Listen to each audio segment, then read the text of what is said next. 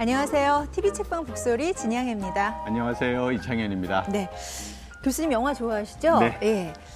일본을 조롱하는 한 장의 사진이 영화의 모든 것을 말해주고 있다. 어떤 영화인지 아시겠습니까? 최근에 인기를 끌고 있는 이준익 감독의 박열이라는 생각이 드는데요. 네. 영화가 한 장의 사진으로부터 비롯됐다라는 생각이 들고요. 그러다 보니까 오늘 소개할 책도 이와 관련이 되네요. 네, 한 장의 사진에서 탄생한 영화처럼 오늘 여러분과 함께 이야기 나눌 이 책도 역시 한 장의 사진에서 비롯됐습니다. 해방과 분단이라는 묵직한 현대사 속에서 뜨거운 삶을 살다간 여성 혁명가들의 이야기입니다. 먼저 화면으로 소개해드리겠습니다.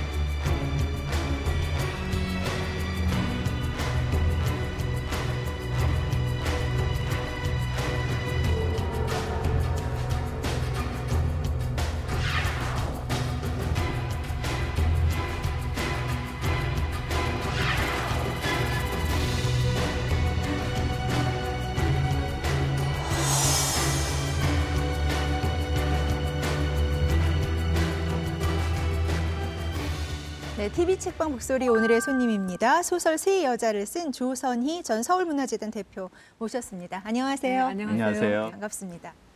네, 반갑습니다. 네.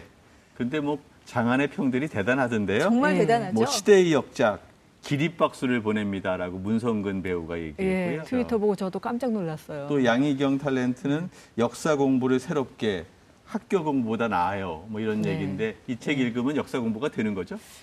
아, 진짜 한국 현대사의 어떤 시기인데 아, 네. 제가 뭐 그냥 재미난 소설 쓴다는 생각만큼이나 어, 어떤 한 시대의 역사를 복원한다는 생각을 갖고 있었기 때문에 아마 그 말이 틀리지 않을 겁니다. 네. 네.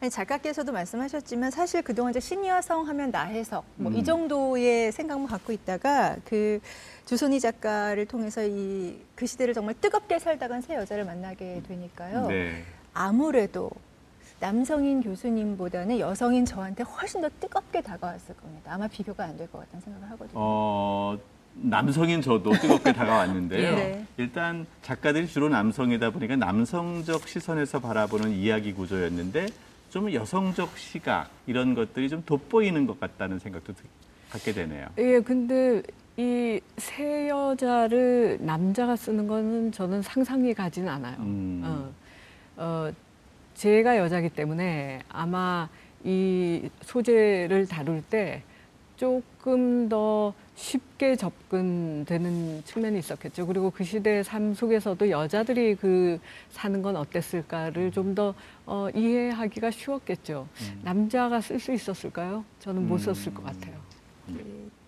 책 표지에 그 이 소설이 시작하게 된 그 사진이 실려 있거든요. 그리고 책 속에는 그 사진을 묘사한 대목이 있습니다. 그래서 제가 아, 시청자분들을 위해서 좀 읽어드릴게요.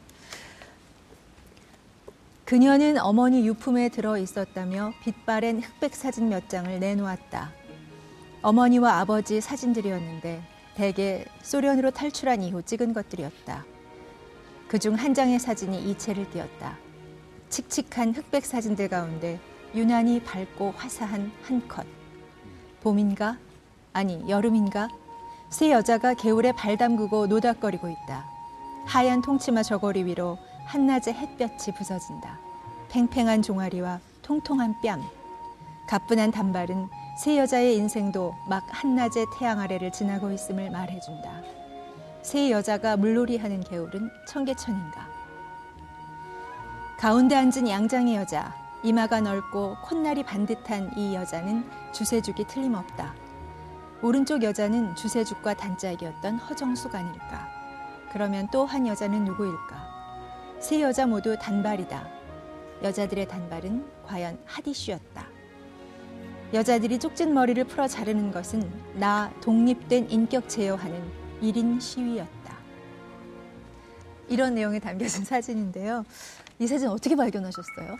예, 이게 뭐 제가 꼭 발견했다기보담도 이 사진을 이제 비비안나가 소련에서 갖고 들어온 게 아마 1991년이었던 것 같고 그 이후에 이제 여러 책에 연구 자료 같은데 이 사진이 실렸어요.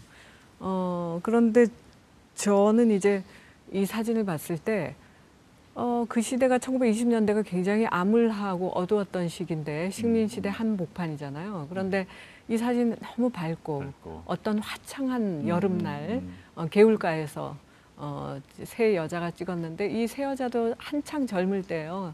어, 단발에다가 어, 통치마 저고리 음. 어, 그리고 너무 어, 표정들이 해맑고 밝고 어, 그렇 화사하다는 거. 어, 그, 그게 저한테 주는 어떤 울림이라는 게 굉장히 컸어요. 어떤, 아, 뭔가 이 사람들한테 굉장히 어떤 희망적인 어떤 것이 있었을지도 모르겠구나. 음. 우리는 그 시대를 굉장히 암울한 시대로만 음. 생각을 하지만 아마 이 사람들이 살기에 그렇게 나쁘지는 않았을지도 모르겠다. 이런 생각을 하면서 제가 궁금증을 갖고 이제 어, 자료들을 보기 시작했죠. 독자 입장에서도 마찬가지인 것 같아요. 처음에 이 앞부분에 이 사진에 대한 소개가 나오잖아요. 네. 그때 정말 암흑기였고 음. 또 일제 강점기에서 분단기를 거쳐서 오면서 그 시대 여성들은 굉장히 고되고 험난한 길 속에만 있을 것 같았는데 사진에서 보는 느낌은 너무나 그 정말 모던하고 행복해 보이고 아름다워서 이 시대에도 이런 감정이 이런 세상이 있었나 하는 어떤 음. 기대감을 갖고 어떤 얘기일까 하는 호기심을 갖게 되고 그러면서 책 속에 빠져들어갔던 것 같아요. 어, 주세죽하고 허정숙하고 이제 고명자인데 그 세 분이 어 20세기 초 그러니까는 태어난 해가 1901년, 1902년, 1904년 그래요. 어 그리고 이제 이 소설은 20대부터 어, 시작을 하는데 그게 이제 조선 공산당 운동을 막 시작하던 어, 무렵이거든요. 근데 그 이후로 이제 세 사람의 인생 행로가 그냥 굉장히 이렇게 달라지는데 일단 허정숙은 뭐 개인적으로 굉장히 어, 사적으로도 자유분방하고 이제 이랬던 분이죠.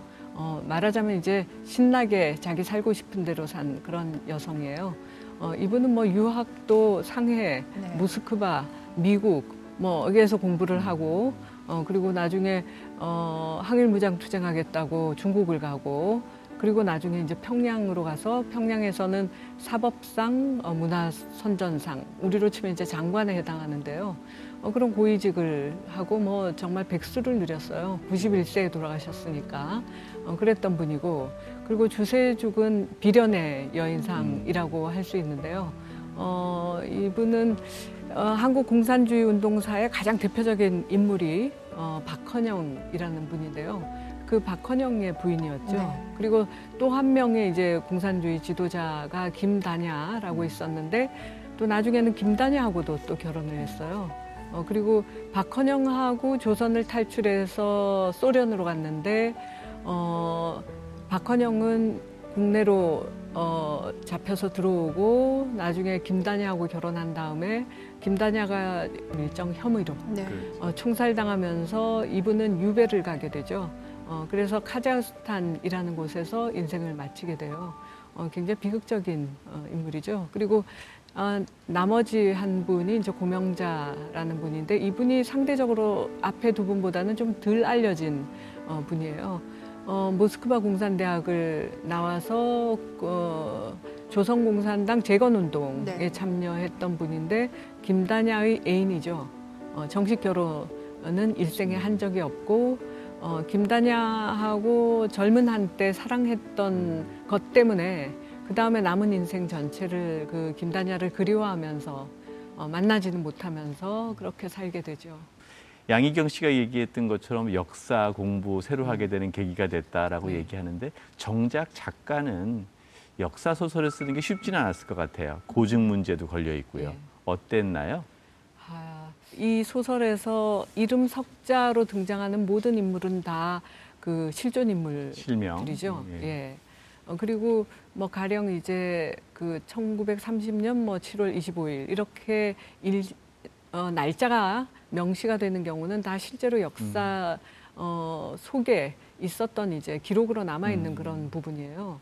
어, 주인공이 새 여자지만 동시에 역사다. 음, 새 인물을 통해서 이- 역사를 한번 다시 생각해 보자는 그런 음. 소설이기 때문에 어 사실 문장 하나도 그 정확히 그, 시, 그 시대의 어떤 상황이라든가 이런 것들을 어 체크하지 않고 그냥 쓸수 음. 있는 거는 없었던 것 같아요. 음, 어, 그런데 그때는 뭐 그게 힘든지도 모르고 음. 일단 저도 궁금하고 또 음. 쓰는 과정 자체가 사실 저한테도 굉장히 이렇게 다이내믹한 일이었기 때문에 어, 책을 진짜 진짜 많이 봤어요. 음. 네.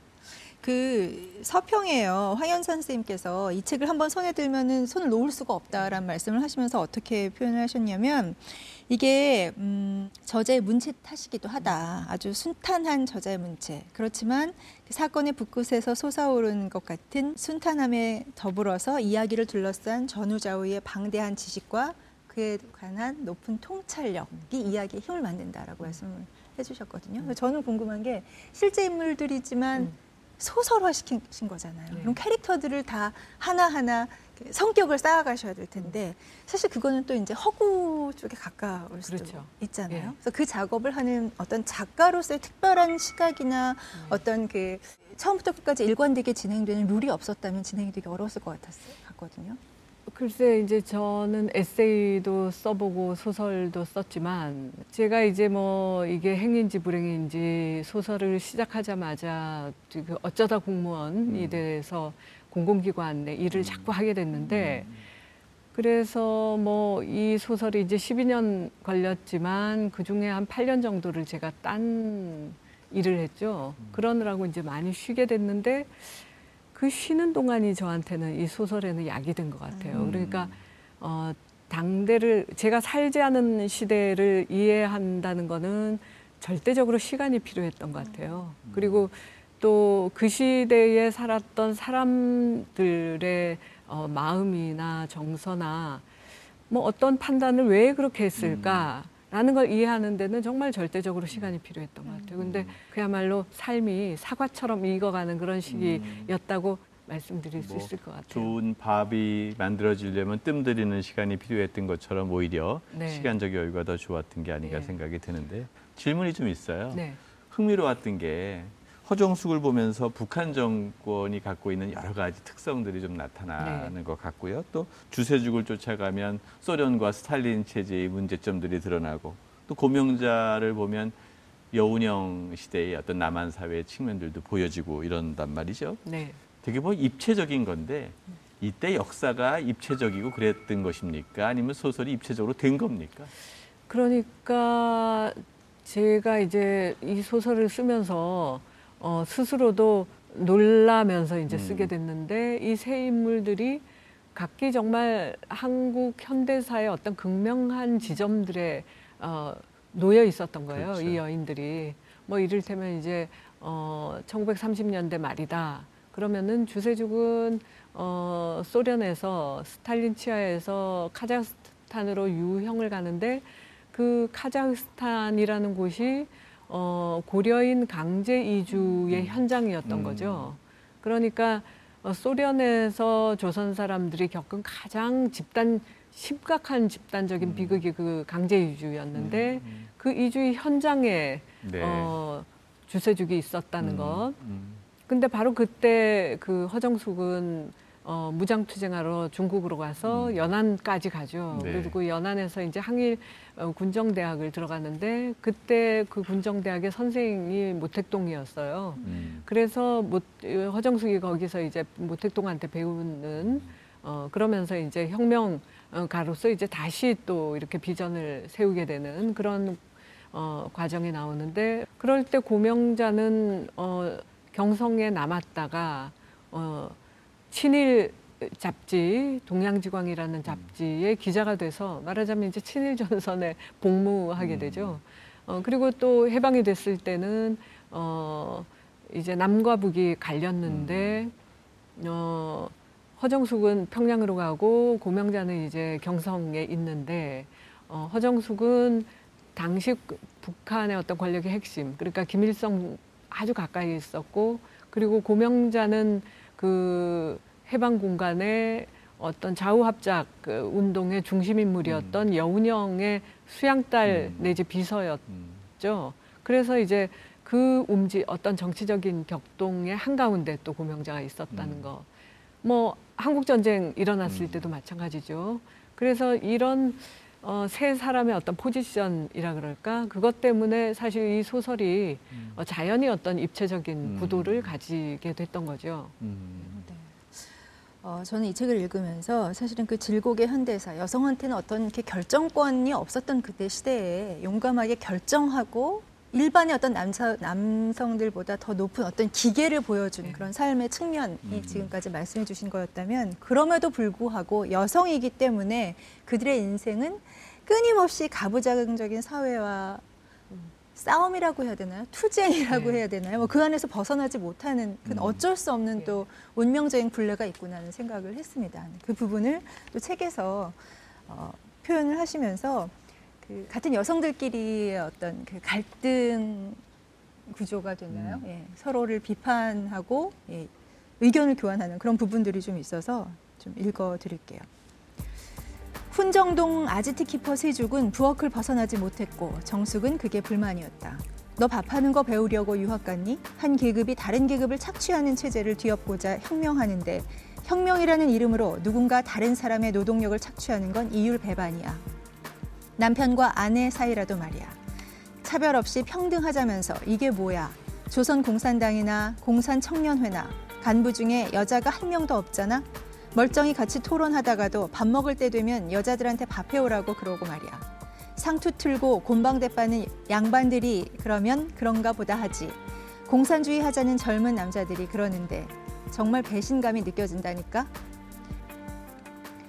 등장인물의 어, 입을 통해서 말을 하고 있긴 하지만 분명히 작가가 전하고 싶은 메시지가 담겨 있다는 생각이 예, 들거든요. 그 허정숙이 당시로 보면 그 이 세 여자 중에선 유일하게 말하자면 젠더 의식, 어떤 음. 여성으로서의 정체성 이게 아주 강했던 것 같아요. 어, 본건 가부장제 시대였고 아직은 거기서 간신히 조금씩 벗어나려고 하는 어떤 징후를 보이던 시대였기 때문에 그 시대에 이 여성들이 그렇게 살았다는 거에 대해서 우리가 폄하해도 안 되고 비판을 비난을 해도 안 되죠. 어, 그렇지만 뭔가 멘트를 하고 넘어가야지 제가 좀 마음이 편할 것 같고 그리고 당대의 정숙이라면 분명히 거기에 대해서 뭔가 계속 음. 궁시렁 됐을 것 같아요. 음. 그래서 이제 정숙한테 그 역할을 맡긴 거죠. 그리고 정숙은 진짜 그랬을 거예요. 아, 당시에도 계속 남자들이 그렇게 남자들 중심으로 주도적으로 이렇게 상황을 가져가고 실제로 이제 조선공산당도 다 그런 조직운동 같은 건 같이 했지만 나중에 어, 진용을 짤 때는 간부진은 100% 남자였거든요. 음, 음. 그런 거에 대해서 정숙이 그냥 넘어갔을까? 음. 분명히 한마디 했을 거다. 음. 이렇게 제가 생각하는 거죠. 네. 나중에 보니까 그 허정숙은 5개 국어를 하는 인텔리면서 네. 그리고 최고위직에 올랐고 그리고 누구도 범접할 수 없는 그 막강한 권력에 싫은 소리를 당당하게 할수 예. 있는요. 근데 실제로 이제 역사 기록들을 보면 실제로 허정숙이 음. 그 1950년 초반 그때 상황에서도 굉장히 이렇게 할 말을 하고 정치적으로 말하자면 올바르려고 하는 그런 관료였던 것으로 어, 나와요. 그러니까 제가 이게 완전 소설적인 어, 상상력만은 아닌 거죠. 네. 그럼에도 불구하고 사실 우리들은 박헌영, 여운형, 뭐 김단야 같은 이제 불세출의 우리의 혁명가들은 기억하지만 사실 뭐 주세죽, 고명자, 허정숙 이런 잘 몰랐지 않습니까? 사실 이게 되게 남성 중심적인 시선이었던 게 아닌가라는 생각이 드는데요. 그동안 이들이 역사적 주목을 받지 못했었던 이유가 있었다면 어떤 것들이었나요? 예, 그러니까 기본적으로 그 냉전 시대에 음. 그리고 군사 정권 시대에는 사회주의 계열의 그 역사가 묻혀 있었고, 음. 어 그러니까 뭐 여자들뿐만이 아니라 여운형이나 박헌영도 지워진 이름이었고, 그렇죠. 그리고뭐 그럴 때 여자는 더 하물며 어, 더뭐 말할 것도 없었던 거죠. 음. 어, 말하자면 이제 지워졌던 반쪽의 역사라고 음. 할까요? 음, 그러니까 분단과 냉전 체제 속에서 지워졌었던 역사 예. 이중적으로 지워졌던 그렇죠. 여성 혁명가들의 역사를 복원시킨 것이 되겠네요. 네. 어, 책에 이제 보면 혁명에 적은 가정을 갖는 것이다. 남자들의 어떤 그런 어, 대사, 네. 어, 외치는 장면 이런 게 나오는데요. 타고난 여성들이 여성이기 때문에 책임져야 할 그 절대 벗어나지 못할 운명적인 어떤 게 있잖아요. 뭐 결혼을 하게 되면 임신을 하게 되고 또 출산을 하게 되고 출산에서 끝나는 것이 아니라 그 아이를 양육해야 되고 지금 굉장히 좋은 시대에 살고 있다고 네. 말씀을 드리지만 제가 느끼는 거는 음. 여전히 비, 여전히 우리는 똑같은 고민 속에서 힘들게 살고 있구나. 네. 굉장히 애쓰면서 살고 있구나 이런 생각을 또 했어요. 네. 그런 어떤 여성의 그 시대의 그 여성의 삶을 그리면서는 어떤 데 가장 주안점을 두고 초점을 두고 이야기를 전개시키셨는지 궁금합니다. 어, 우리의 어떤 어, 상상을 완전히 초월하는 그런 호연지기를 어, 갖고 있었던 거죠. 그런데 이제 이 소설에서 제가 가령 뭐 주세주이 딸과의 그런 갈등 이런 거를 할 때는 진짜 저는 제 자신을 많이 거기에 이입시켜서 어, 썼던 것 같아요. 저도 딸두를 키우는 음. 엄마인데 어, 제가 이제 직장 생활을 하느라고 딸들을 그렇게 다 가까이서 제가 제 손으로 음. 그렇게 키우진 못했어요. 그래서 그런 면에서 이제 어떤 끝까지 안 풀리는 음. 끝까지 안 풀리는 어떤 정서적인 그런 그 문제가 있거든요. 음. 어, 그런데 주세죽 같은 경우에는 이제 비비안나하고 어, 서로 스킨십이 없다는 음. 것뿐만이 아니라 세대가 다르다는 것. 음. 어, 자기는 말하자면 혁명 세대인데 그 딸은 스탈린 세대죠. 어, 그럴 때 그 넘을 수 없는 음. 어떤 간극 그런 게 이제 이중으로 음. 어, 주세죽의 어떤 비운의 그런 인생을 더 어, 비극적으로 만드는 거죠. 그러니까 저는 그 좀 약간 눈물이 났던 게요. 그 어머니에 대해서 전혀 정보도 없고 잘못 알고 있었고요. 네, 네. 그리고 그 어머니는 자기의 정보를 차단하고 절대 얘기하지 않은 것이 딸의 안위가 걱정이 돼서 예. 혹시라도 나, 나의 어떤 그 존재가 연결이 음. 됐을 때 불이익을 받게 될까봐 뭐 이런 것들을 읽으면서 어 저는 사실 굉장히 이게 스토리상 멀리 떨어져 있는데 그렇게 확 연결이 되면서 음. 네. 굉장히 가슴이 연좌제. 아프고 네. 네. 눈물이 막 나더라고요. 네. 아빠도 네. 아들과의 관계에서 그런 게 있어요. 음. 풀리지 않는 부분도 있고 극복해야 될 음. 부분도 있고 한계도 있다라는 생각이 드는데 세월이 가서 길게 보면 그 흔적들이 보이죠. 음. 나중에 어느 정도 극복되지만 극복됐다고 해도 상체기가 상당히 음. 완전히 사라지지는 않는 그런 분위기도 좀 있으니까 네. 그리고 또 저는 이걸 보면서 작가가 사실은 여성 혁명가를 다루는 것도 사실 쉽지 않은 어떤 주제 선정인데 네. 공산주의자를 다루고 있단 말이에요. 또 우리 사회에서 사실 이제까지 90년도에 사회주의의 어떤 변화와 개혁들이 있었지만 그 이후에도 여전히 좀 그 빨갱이 컴플렉스 뭐 이런 것들을 가지고 있었는데 이런 주제를 선정하는데 좀 주저함 이런 것들은 없으셨어요? 아니 지금 우리가 표현의 자유와 학문의 자유가 100% 보장되는 시대에 살고 있는 거 아닌가요? 뭐 그렇죠. 네, 저는 그걸 너무나 확신하고 있었기 때문에, 네. 아 일말의 두려움도 도 없이. 예. 아 그리고 사실 저는 이제 우리 시대가 아직까지도 음. 그런 냉전의 잔재들이 남아서 음. 이념으로 편가르게 하고 음. 어, 약간의 어떤 사회주의적인 이런 이슈에 대해서 얘기를 해도 어떤 한쪽에서는 그걸 뭐 빨갱이니 종북 좌파니 뭐 이런 식으로 이제 몰아가는 어, 그런 정치적으로 조금 어떤 면에서 천박한 그런 시대를 살고 있다는 거 그런 것에 대한 어떤 어, 답답함이라든가 음. 약간 문제의식 그런 걸 가지고 제가 이걸 썼기 때문에 음. 사실은 그거를 제가 돌파하겠다는 그런 의지를 가지고 이 소설을 어, 썼다고 볼 수가 있죠. 그러니까 그게 이제 두렵다기보다는 오히려 제 투지를 자극한 거죠. 음. 그런 사회 어떤 어, 어떤 실태라 그럴까요? 음. 어, 그런 게 제 투지를 어, 지필 의욕을 오히려 지필 자극한 의욕을. 거죠. 예. 네. 말씀 나오신 김에 그럼 이, 질, 이 질문으로 이어가야 될 것 같아요. 세 여자를 넘어서 이제 그러면 네 번째 여자 또 한 분의 여성이 네. 있으니까 또 한 분의 여성에 대한 질문을 좀 하겠습니다. 이 조선희 작가의 이력이 원래 기자 출신이십니다. 연합뉴스와 한겨레 신문을 거쳐서 시내 21 편집장을 맡으셨고요.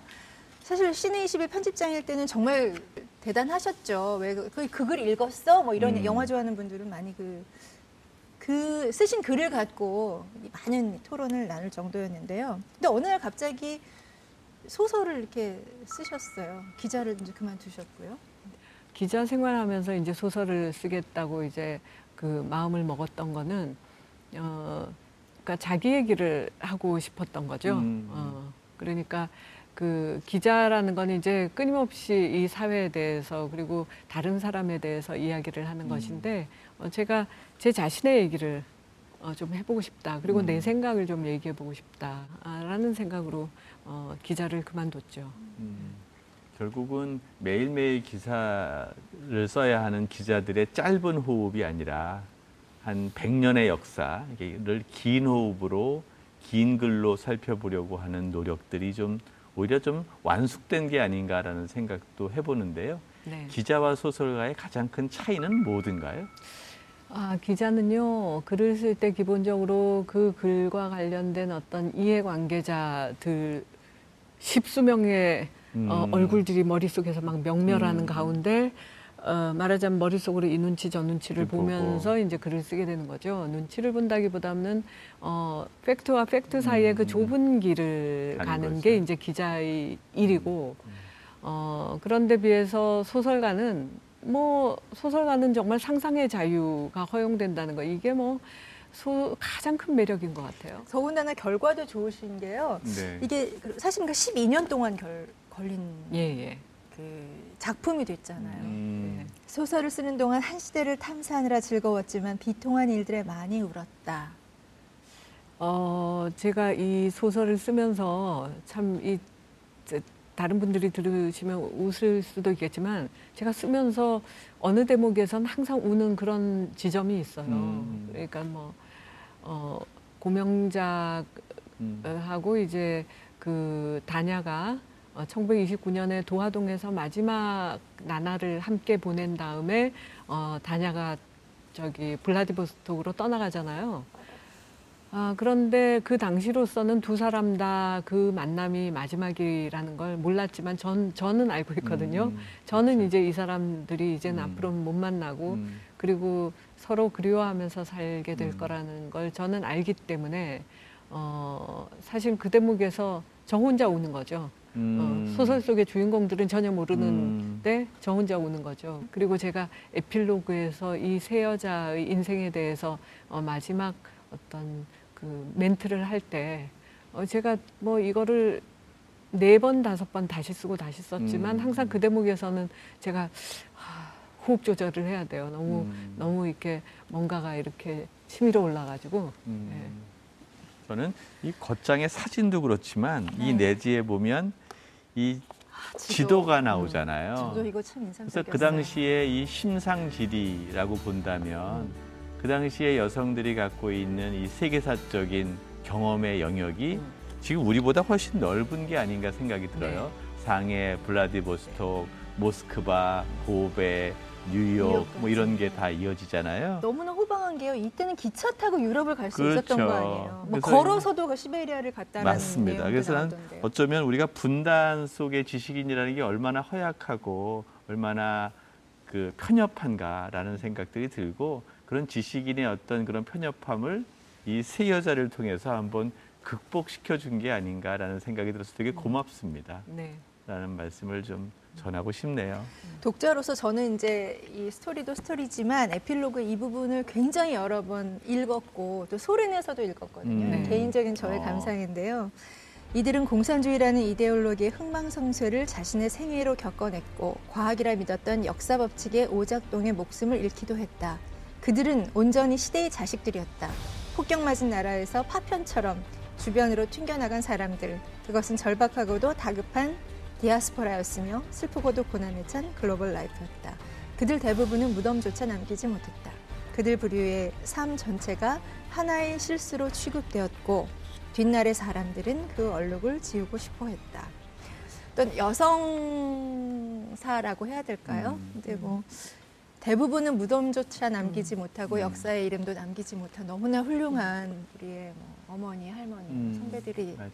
인생이 저는 이렇게 좀 겹쳐지면서 상당히 이렇게 가슴에 좀 오래 남았습니다. 작가께서 독자들에게 남기 이 책을 읽을 독자들에게 남기고 싶으신 메시지 여쭙겠습니다. 어, 제가 이제 이게 뭐 주인공이 새 여자지만 실제로 수- 그 역사이기도 하다라고 얘기를 했지만 뭐 역사를 알고 어, 그런 어리석음을 똑같은 어리석음을 되풀이하지 말아야 된다. 뭐 이런 걸로 이제 요약될 수도 있겠는데 제가 이제 해방공간 이권에 주로 나옵니다만 해방공간과 유교 전쟁 거기에 상당한 페이지를 할애를 하거든요. 음, 그러니까 그, 그 해방 공간과 전쟁이라는 게 지금 우리 한국의 현실, 어, 의 어떤 뿌리가 되고 있는 거거든요. 저희 세대도 다 학교 다니면서 그렇게 배웠거든요. 우리나라가 약소국이기 때문에 강대국에 의해서 그 운명이 이렇게 됐다. 미소 강대국에 의해서 한반도가 분할이 돼서 어, 분단 국가가 됐다. 뭐 이렇게 저도 배웠거든요. 그런데 사실 그 해방 공간을 들여다보면 어, 처음에 미국하고 소련이 분단의 어떤 단초를 어, 놓은 건 사실이지만 결국 이걸 영구 분단으로 고착화시킨 데는 어, 한국의 정치 지도자들의 역할이 상당 부분 있는 거죠. 어, 그분들의 실책 어, 그런 게 명백히 있는 거죠. 어, 그래서 저는 우리 자신이 우리 스스로의 희망을 어떻게 배반했는가 그런 거에 대해서 좀 정확히 볼 필요가 있다. 어, 그런 생각을 합니다. 네, TV 책방 북소리 마지막 질문입니다. 음, 조선희 작가께서 음, 내 가슴에 오랫동안 담고 있는 내 인생의 한 구절이 있으시면 소개해 주시죠. 그럼 일단은 이제 서둘러서 좋을 게 하나도 없다. 이건 굉장히 중요한 이- 이- 음, 음. 제가 이 소설 쓰면서 제 인생의 사표가 된 음. 어, 건데요. 그러니까 저는 사실 2005년에 이 책을 시작할 때는 아 이거 뭐 올해 쓰면 되겠다. 올해 음. 이제 자료 후닥후닥 음. 봄에 자료를 읽고 가을에 쓰면 되겠네 음. 이렇게 생각했어요. 그러다가 이제 갑자기 그뭐 음. 딴 일을 하게 됐던 거고 그리고 영상자료원에 나와가지고 서울문화재단 가기 전까지 한 2년 반 동안 진짜 다 썼거든요. 그리고 막 책을 내려고 그랬어요. 어, 그런데 마지막에 마무리를 막 할 틈이 음. 없어가지고 그냥 할 수 없이 어, 재단에 가게 음, 됐거든요. 음, 지금 생각해 보면 이제 매번 어, 내고 싶을 때 책을 냈더라면 음. 아마 뭐 지금 제가 이 북소리에 오지도 못했을 거예요. 음. 어, 이 책 뭐 누가 진짜 좀 허접스러웠겠죠. 좋습니다. 네, 오늘 책 색다른 시선을 만나다 TV 책방 북소리 새 여자의 저자인 조선희 작가와 함께 했습니다. 어, 많은 분들이요 영화로도 만나고 싶다는 의견들을 주셨습니다. 저희도 기다리고 있겠습니다. 긴 시간 함께해 주셔서 고맙습니다. 감사합니다. 네, 감사합니다.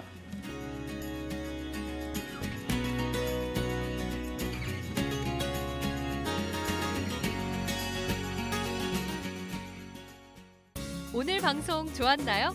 방송에 대한 응원 이렇게 표현해 주세요. 다운로드하기, 댓글 달기, 구독하기, 하트 주기. 더 좋은 방송을 위해 응원해 주세요. 다운로드하기, 댓글 달기, 구독하기, 하트 주기. 기억하셨죠?